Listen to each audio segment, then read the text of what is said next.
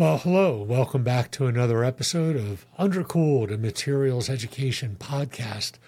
Today, Tim and I are going to talk about demonstrations, mostly because this was Tim's life for quite some time before he uh, became a lecturer. Sure and was. So let's start with um, having Tim tell you what he used to do. Go ahead, Tim. Sure. Uh, once upon a time when I started in MSE, my first job in MSE was being the support guy. So part of that was helping out with lab classes, but another big part of it was developing and implementing the classroom demos for mostly for our intro classes, a couple advanced classes as well. So uh, it was a great learning experience for me. Hey, what is all this stuff? Uh, it was a good way to get into the field, but um, working with different faculty to come up with ideas for demos that they wanted to do in their classes, then trying to help make those real was a really interesting uh, bit of work that I did and something I would definitely recommend to anyone who wants to figure out a little bit more on the teaching side. Great. So, why demos? What do you think the value of a demonstration is? You know, I could see three main arguments in favor of having classroom demos. One of them is engagement. They're fun. That's in its own right, there is some value to that. That's not going to be enough by itself, but sometimes you just want to say, hey, let's do something different and interesting to bring the students back to life a little bit. So that's fine. And for that, almost anything works. The second aspect, and the one that I'd argue is the most important out of these three, is the fact that you can have students make and test predictions in real time, live, while they're learning the content, and to have a much faster, uh, much faster feedback response than what you get in a real lab when you're doing experiments or when you're doing simulations. You know, that can be a year's effort to find out whether your prediction was correct. So to find out in minutes, do I understand this? Am I thinking about it correctly? That's very powerful. And then the third aspect is that demos can be used as a launching point for a further investigation on the student side. So that can be a way to develop into an out of class assignment, like a homework, for example. And that can be a nice way to say, okay, we're learning this stuff in class, but now go out and connect it to the rest of the world. That's pretty good. So, of course, I've been teaching intro to materials for a very long time, and I don't think I could do it without doing demonstrations. Otherwise, it's just us talking, you know, yap, yap, yap in front of the class, and they don't really believe that anything I'm saying is true. So at least the demos show that there's some real life thing going on. And um, I tend to far prefer physical demonstrations to all the virtual demonstrations that have been coming up. Um, I've seen a lot of them, and I you know, in my opinion, I, I just don't get it. Um, they seem like very black box modules where you have little sliders to change parameters and you just look how the math changes. And that just kind of leaves me kind of flat. And there's no connection to the real physical world when you do that. Whereas when you try a real physical demo, you know, you heat something up, you stretch something, you bang on it, you, you do something to it, you actually see it respond. And it's hard to deny that that's a real thing that just happened. And so to me, physical demonstrations are so powerful. Besides all the three things you just mentioned, I think they're just powerful because they expand a student's everyday experience. And I don't think everyday experience um, should ever be discounted. It's what we are. You know, we grow up, uh, we fall down and it hurts. We run into a wall yeah. and it hurts. And it's it's a real thing to anybody who's experienced any of those things. And uh, unfortunately, everyday experience doesn't always serve us well. And that's kind of our job as educators to explain to students that, yeah, you, you know a lot and we really value what you know, but there's a lot you probably don't know. A lot of things you haven't quite experienced that we want to make you aware of because if you can understand these concepts and these ideas that we're trying to teach you and start to believe it and start to fold it into your everyday experience, you're going to develop a really high quality intuition that will help you design things using the fundamentals of material science. It's kind of what we do. And so doing demonstrations, I think, is just a critical part of teaching material science. So at least that's how I feel. I never cared much for these uh, the physics PhET demonstrations or JavaScript things because yeah, they're they're kind of cool, but they illustrate certain things, but they don't really add to that individual experience. And I think that's really special. Yeah, I definitely have to agree on how important students' individual experiences are, both what they bring to the class as well as what they experience in class.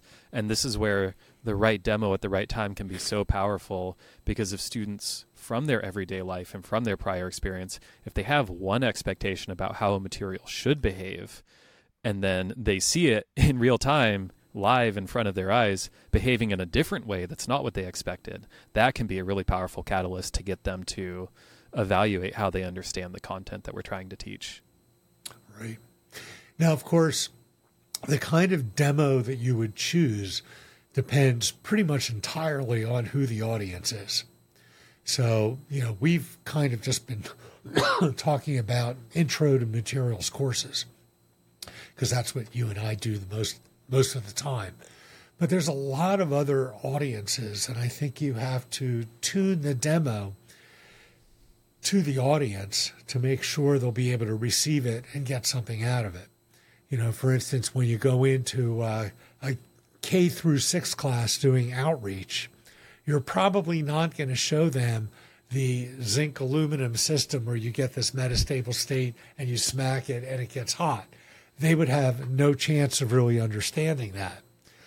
On the other hand, liquid nitrogen ice cream, wow, that's that's a fun thing for little kids to do and it connects with their everyday experience with eating ice cream. And now you can talk to them about how you can change the texture of that ice cream by changing the kinetics of that experiment, which is kind of cool. I love that example because that is one that really does work at all levels, exactly as you described, even for a young child. It's ice cream, but then that can go all the way up to an undergraduate or even a graduate kinetics course where you're looking at the nucleation and growth of ice crystals and how this is affected by the cooling rate and by the ratio of you know nitrogen to cream and these other factors. It can become very complex or not as you want it to be and that's something that I think we should try to aim for with all of our demos is that they really do work at multiple levels so that we're not trying to create entirely new suites of content for every separate audience. And and that's great if we can pull it off, but sometimes it's hard. You know, so like silly putty. Yeah, we do use that to show viscoelastic behavior at any level, but it's a really simple concept, at least the silly putty part. So that's more amenable to K through six or high school students, even intro material students. But I don't think we want to be pulling out silly putty for a graduate course in polymers. I think they know that. Um, but the other kinds of demos that we do all the time, a lot of us go into high schools to try to get students excited about material science uh, so that they might choose a materials career. And so I know you've done a lot of this, I've done some. And I think the most exciting tool that we can bring to high schools is the uh, portable scanning electron microscopes. Maybe you can talk a little bit about how we do that. Sure. The the future is an amazing place. You can just take an SEM and carry it around in the back of your car now. And there are tabletop models made by a variety of manufacturers now that uh, that we've taken to classrooms, to museums, to public science centers, even. And, uh, you know, the power of that, this will also connect back to your point about virtual demos, I think. One of the things that really makes materials science special is how we work across so many length scales. And to be able to zoom in real time from 10x to 100 to 1000 to 10,000 to 50,000 and to see a single object at so many different length scales can really be a mind-blowing experience and and get people to think I didn't even know that existed. So I am very glad that we have the ability technologically to do that now and to bring that to people instead of having to wait until they're already in the university. Especially when you show them things like shark skin because they hear about the Olympics and you know athletes wearing these shark skin bathing suits for swimming, which are outlawed now because they work too well. Uh-huh. And uh, but to show them what shark skin actually looks like, to show them how butterfly wings are really diffraction gratings, and that's why you get all those weird colors off the wings when they shimmer.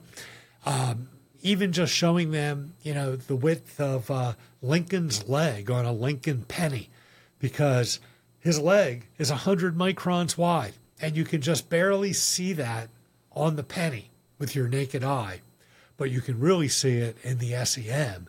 And it just gives a way to connect with real life at all these different length scales. And, you know, I think that's really important for high school kids because they don't, they haven't really appreciated that yet. Mm. Whereas college kids and certainly graduate students, they have. They understand all that. So, but you can use the same tool to do other things for the graduate students, looking at twinning and all this other neat stuff. And then the other place we use demonstrations is when we go to career fairs or uh, majors fairs where we bring things to try to get people to come to our table, to come to talk to us, so we have a shot at convincing them how cool material science is. And those are a little different. I mean, I I I think the the demo I've always liked the most is the one with the CD that you squish in there, you spray that stuff, and it slams yeah. out. Things that blow up or explode really get the students excited. Maybe yeah, as soon as there's a crowd, demo. a crowd of people with everyone wearing safety glasses and loud noises happening and the whole room wants to know, whoa, what's happening over there? That must be the cool kids table. So it can certainly be a good way to rope people in. Uh, that particular demo, how it works is you have to acquire these these legendary artifacts known as compact discs. They come from a previous age, and if you can get enough of them in one place, uh, what you do is you put the CD under some flexural stress. So have a mount that you can clamp it into and squeeze it a little bit and spray it with furniture polish. And what will happen is that the furniture polish will change the uh, the cross linking between the polycarbonate chains in the CD and it will reach the point where the um, the strength of the polycarbonate changes, but it's still held under this constant stress, and eventually it fails. And so the CD will snap and jump out of the holder into usually a few pieces, and it's a really great way to illustrate that chemical stresses and chemical processing of materials alongside mechanical stresses are really important to understanding processing and materials properties. Yep, that's a cool one. And then finally, another uh, really important kind of demonstration for the materials community is what we do with our teachers' camps. And you've been involved with the teachers' camps for years, Tim, and maybe you can talk about. Um, they have a different set of boundary conditions, right? Things have to be mm. cheap and they have mm. to fit into lesson plans. And that's been pretty much the um, hallmark of the whole um, ASM Foundation Teachers Camps is showing these teachers how to do these demonstrations in class as part of the curriculum. So maybe you can describe some of those for us. Yeah. The ASM Teachers Camp, anyone out there who's listening to this, if there is one in your area and you haven't interacted with it, I would absolutely recommend that. It's a great experience. Uh, it is a good way to build relationships within your community as well, and also a good way to pick up some good tips for your own MSE classes. Here's a couple examples. many of them are quite chemistry oriented. Uh, a lot of the schools where these teachers are teaching don't have a material science class. They might have a quote unquote engineering course. Uh, some have physics classes, but mostly they're teaching chemistry. And so they're approaching really material science from the view of what can a high school chemistry student engage with. So they're looking at crystal growth and uh, single replacement reactions. For example, there is a demo that they do where students take a galvanized nail, they immerse it in a copper, uh, I believe it's a copper chloride solution, and they grow metallic copper off of this nail as the copper replaces the zinc atoms on the surface of the nail. So that's a really great one. And another example that we use all the time at the college level as well is college level is the iron wire. It's truly one of the classic greats of MSE demos, I feel. And Steve, I know you use the iron wire in your classes as well. So uh, can you talk us through that one? Yeah, I love that one. This is, of course, where you take uh, piano wire, which is a very, very low carbon steel, almost 0% carbon, and you stretch it out and you do something you tell the kids don't do this at home. And you take the two ends and you plug it into a variac and uh, you just crank it up. And as the wire gets hotter and higher, of course, you get thermal expansion. But it's two effects that you're trying to teach. One is thermal expansion, and of course, the other is the BCC to FCC phase transformation of iron. And so, as it's heating, it starts to get hot, red hot, and it's sagging. But right when it hits the transition to FCC iron, because FCC is more close packed than BCC, it's a volumetric um, phase transformation. So it shrinks. So it goes down, then it goes up, and then because you're still heating it, it eventually expands and goes down. And it's really obvious when you cool it. So once it's glowing hot all the way down above, it's an austenitic material. You just turn off the variac and it comes back up and then it drops down and then it goes back up again. And most students get the thermal expansion part, but very, very few remember about the volumetric phase transformation because that's kind of a new concept for most students. Most students, you know, they come into college and they've heard of phase transformations. They know you can go from liquid to solid to gas, and that's it, right? That's all you learn in high school. And now we tell them that a phase can be different crystal structures. And that is kind of very disturbing to them because it's challenging what they thought they understood. And now we tell them that there's more to it. And so, what is a different crystal structure? Well, there are, you know, you can show them X ray diffraction patterns, but I don't know if they're going to believe that. But if you show them a volumetric change and how it's reversible, it goes up and down. And then I tell them how when I was a graduate student, I was I used single crystal iron samples that had to be they were very expensive because you can only make them with something called strain annealing. So my little tiny sample was like 800 bucks. And once I made the mistake when I was sputter cleaning it, you know, I had two wires spot welded to it, right? So I would heat the wires and it would get hot. Well, I took it up too high. I took it up above the BCC to FCC phase uh-huh, transformation. Uh, uh-huh. And yeah, it came back as BCC, but it wasn't single crystal anymore. Right. It was a mess. And uh, my advisor was very kind to me and said, Don't worry about it, just don't do it again. And he bought me a new one. That's very so, nice. But it's, you know, uh, you know, you, you get, you know, those of us who do these things in research, we get burned all the time by our demos, which brings up a really interesting point about demos. Uh, you kind of have to have a sense of humor because they don't always work. In fact, it's very easy to have them not work. Yes, and, they will betray uh, you when you need them the most. Right. And a lot of that has to do with the person who sources the materials, puts it together, trains the graduate student that's going to run the demonstration, And um, often the only way for that person, namely you, to really know that you have a handle on this was for you to actually come to class and do the demo them yourself. So you felt extremely comfortable that it would work. Then you would be in a position to show somebody how to do it. For example, the iron thing, it doesn't always work, right? Mm-hmm. And it doesn't always work because if you use one piece of wire too many times, you get all these grain boundaries and nanocrystalline material, and it just messes everything up because those grain boundaries pin the transformations. And so the trick for that is to always start with a fresh wire.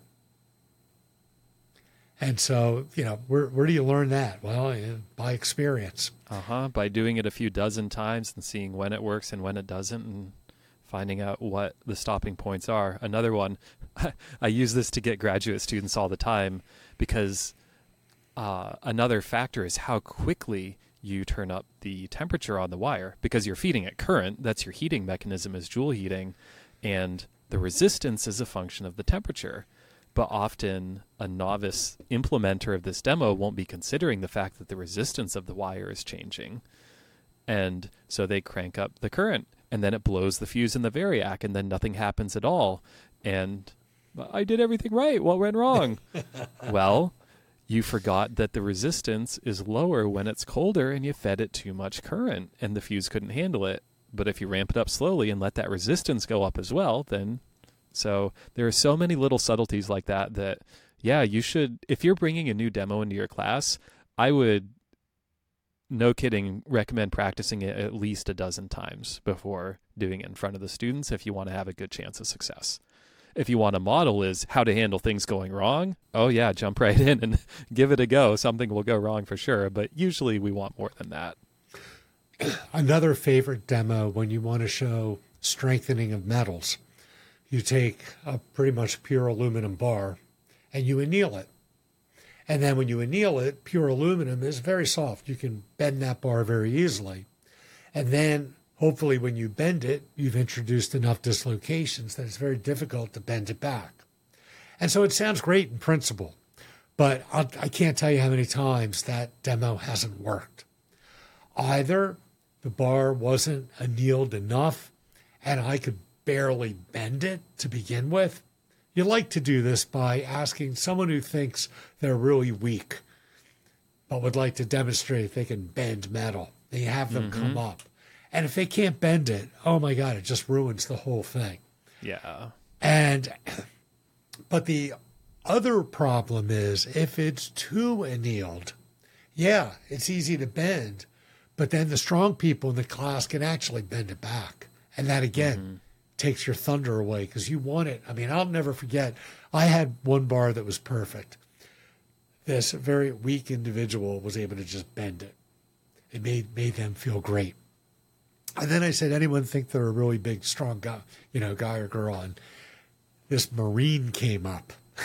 Oh boy, fatigues, and he just he couldn't bend it back. And I thought he was going to kill me. I thought he was going to because he was so embarrassed that he couldn't bend it back, and he was a Marine, and so I was like a little fearful. But that was exactly what you want to happen. Mm. So how do you hit that just right? And the only way to really do that is to have enough bars so you can try one. And uh, so, if I've learned anything about demos, it's um, all the things that can go wrong with a demo. And it's going to happen, and you're just going to have to explain to the students that this is real life. You know, it's complicated, and lots of different things happen. And but luckily, the something you said earlier is so true. What really is important is that students make a prediction before you do the demo. And I believe Eric Mazur has written some education research papers demonstrating this and showing that if the students can predict what's going to happen before it happens, it doesn't matter if they get it right or wrong because they're roped in. Once they've made a prediction, they've got skin in the game. They want to know what's going to happen. They want to see if they're right or wrong. And so they end up paying much more attention. And then they want to understand why. And so, as long as you can produce a good reason why, even if the demo doesn't work, if you can tell them why it didn't work, they'll actually learn a lot. And ultimately, our, our job isn't to make the demos go great. Um, sometimes it's good they see that we fail all the time because that's normal, not the other way around. Yes, but what really matters so. is that they learn the concept and bring something into their everyday experience that they didn't have before to give them the ability to think about how more complex things might happen in the future. Couldn't agree more. What are some other greatest hits that we have? We've talked about a few metals ones. Uh, There's oh, a lot so- of polymer ones. Yeah. I mean, know one my- polymer demo that I really like because it also brings in functional properties a little bit is making polarizers. That's something Right. that's very low cost, very easy to do, and looks really cool, but also reminds students, hey, there's more to life than strength and Young's modulus and things like that. Right. So, which one do you like? Uh, so I've tried it a couple different ways. Um, I've found the best results with garbage bags, actually. Polyethylene. I'm not sure if it's garbage bags. yeah, yes, polyethylene garbage bags to be clear. well, also to be clear, but um, the the trick with those is getting the strain rate right so that you can strain them far enough to get some good alignment of the polymer chains to build in that anisotropy so they become polarizing without actually tearing them. And that can require a little bit of a uh, delicate touch, but it's one of those things you practice it, and as soon as you get it right the first time, you say, ah, that's what I have to do. And it's pretty repeatable after that. But it's also something you can have a whole class do. Buy a, buy a box of garbage bags. No big deal. Right. But you know what I find the most challenging part of that is to demo, demo that in front of the whole class? They got rid of all the overhead projectors. Right? That was the Oh, perfect yeah. place to demo it. So if two people held polarizers, right, showed that when you cross them it goes black, then open it up, then with those two people holding those, another person would come in and stretch the polyethylene garbage bag and then rotate it. And while it's not as even as a polarizer, you can definitely see all the changes in the intensity on the screen. But they got rid of that. And uh, document cameras don't quite cut it because not enough light goes through. And so it's a little harder to do. So I wish they'd bring back some uh, overhead projectors just for that demo. Those things were great. The other one I really like is uh, how you can have students feel entropy. And that, of course, is the rubber band one. Have you seen that one, Tim? Oh, yeah. And So You it have to know turns out that most your sensitive. forehead is very, very sensitive to Yep. temperature. So if you take a rubber band, you pull it, stretch it, and then you, um, you know, if you pull it really quickly and put it to your head, it feels hotter. And why is that? Because all those elastomers are sliding along each other, creating friction, and it's getting heat, heated, just joule heating, right? But then if you take your stretched out polymer and you release it very quickly and put it on your head, it is noticeably cold. Cooler. Yep. It's colder than your ambient was. And why is that? That's because all those ordered chains have disordered, and entropy and temperature are intrinsically related. And so you can feel entropy. And what I like about this one is every single student gets to do the demo themselves, mm-hmm. which is ideal. Unfortunately, with large classes, we can't always do that. But with rubber bands, they're so cheap, you can pass them all around. Now you see everybody pulling these things, and it's just Sticking great it to on their watch them experience that. And, you know, entropy is a hard concept to understand. And hopefully, this will give them some insight into it. And the very fact that polymers are these big chains that are either ordered or disordered, it should should work. And that's one that almost always works. Mm-hmm. The other demo I really like is when you teach fatigue.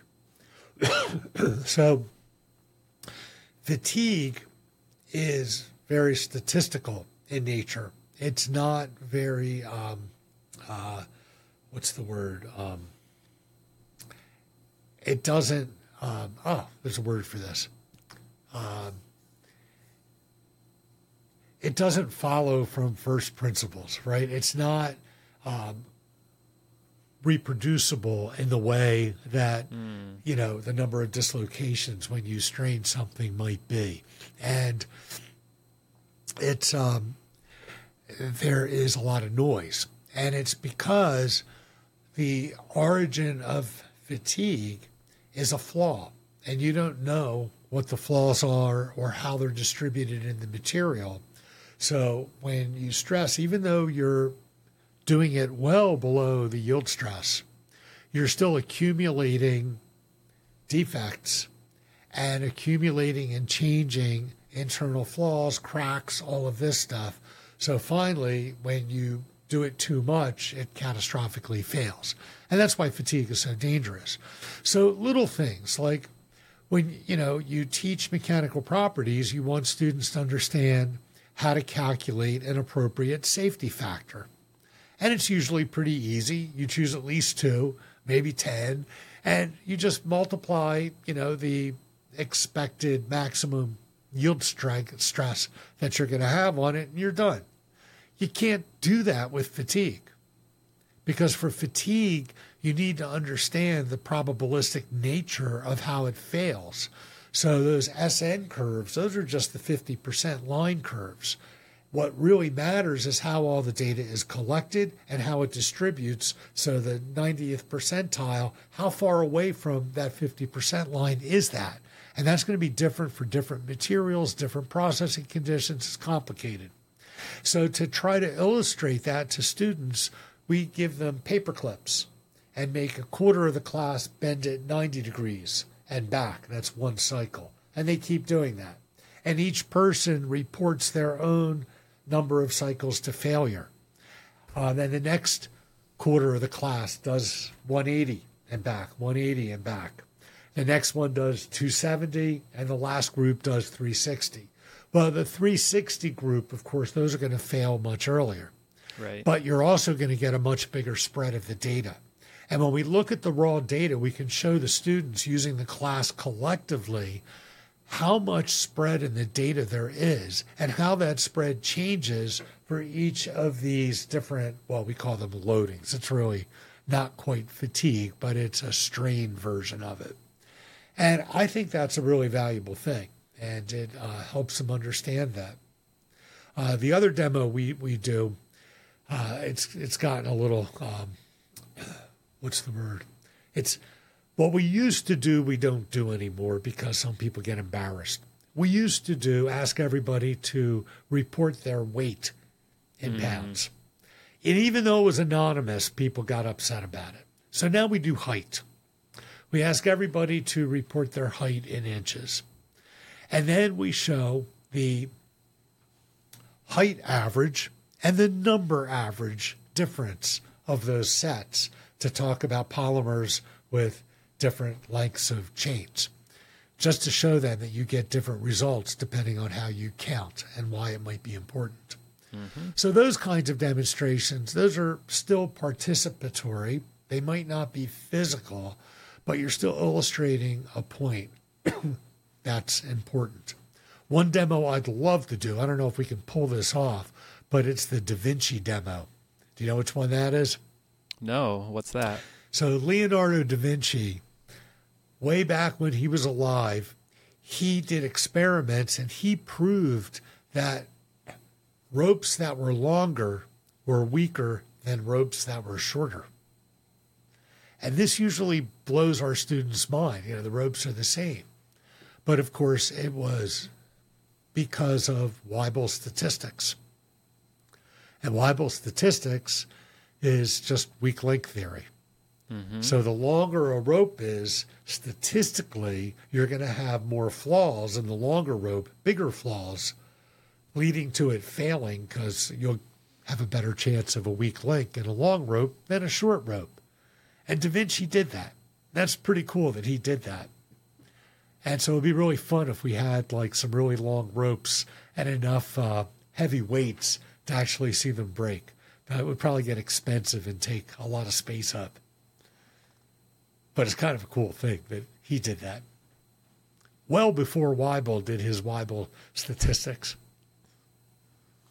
Yeah, that would be an interesting one to try to turn into a uh, a full class activity. It'd be a matter of testing out different types of ropes, different amounts of weight, so on, to figure out what gives results that are sort of messy enough but still work. And we kind of do that with one of our projects we do in our uh, my intro class because I don't give exams, I have a lot of time, and I, because I don't lecture, I have a lot of time.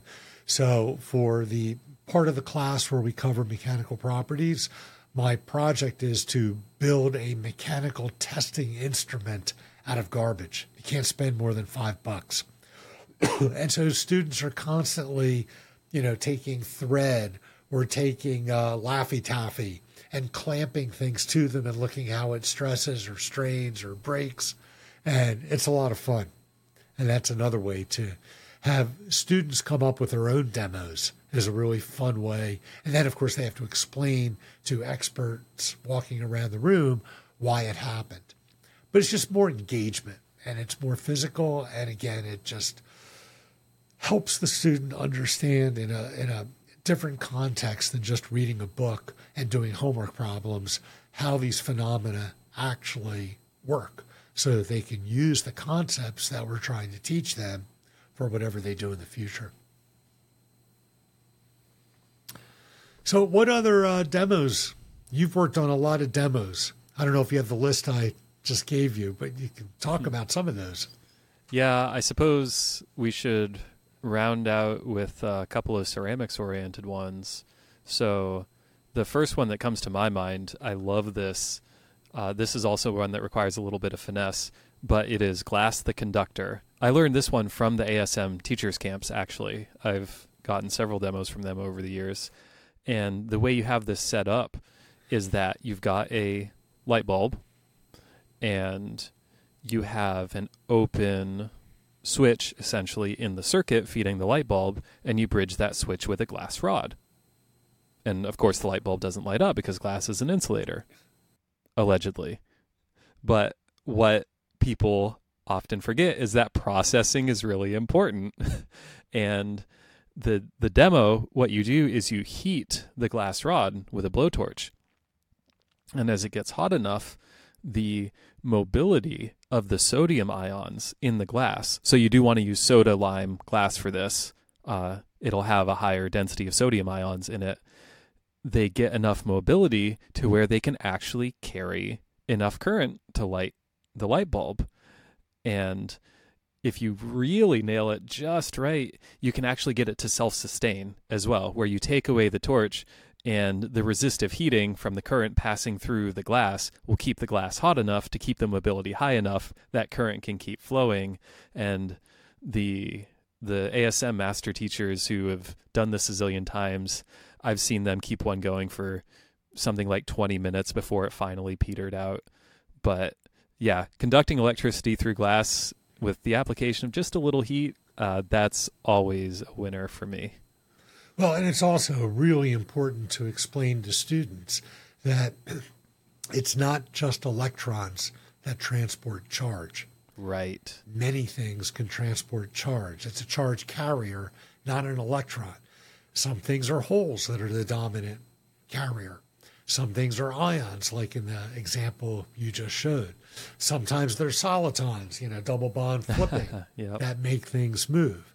So it's the fact that the ideas of conductivity and resistivity are very general and they span across many different kinds of charge carriers. And that's a really important thing to get students to understand. So it's great for them understanding glasses but it's also great for them understanding electrical properties. Yep. What about the uh, making copper from malachite? That's another ceramics one. Oh yeah, rocks are ceramics after all. There's this is one that is so fun to do with students partly, of course, it involves smoke and fire, and so that's exciting. Uh, but it's a really great illustration of this very, very old process of turning rocks into metal. This is, uh, I don't know, 5,000 years old technology at this point and still quite relevant today. So, how it's set up is that you get a piece of charcoal, not like a briquette, but a good lump hardwood charcoal, large piece. This is your carbon source. And you can carve or drill a well. You're making a crucible, right, in the charcoal, and you load it up with some flakes of malachite. And you heat it. Again, I use a torch. And as you heat it, you're going through a series of chemical reactions where you are making carbon monoxide and carbon dioxide as you uh, as you make the charcoal react with the air, and then you have the reactions between the malachite, which I'm trying to get this from memory. I think it's a copper carbonate hydrate, maybe. Um, but you are you're dehydrating the rock, and you are also decarbonating. That's not a word, but you're you're pulling the carbonate out of the rock as it reacts with the the carbon monoxide and the oxygen in the air in this hot air that you're making. And what you end up with is nothing left but the copper. And the way it looks visually it's hard to describe this in words but you start with this green rock and you heat it and it gets glowing hot. And students are like okay is anything happening? You're just making the rock glow because it's hot but then after a couple minutes you take away the flame and you let it cool down and it's still red. And they're like, why is it red? Well, you tell me. You took high school chemistry. What does a color change indicate? And they're like, oh, chemical reaction. So we go through this, and then I pull out these little red rocks that I've made, hit them with a hammer, and they don't break.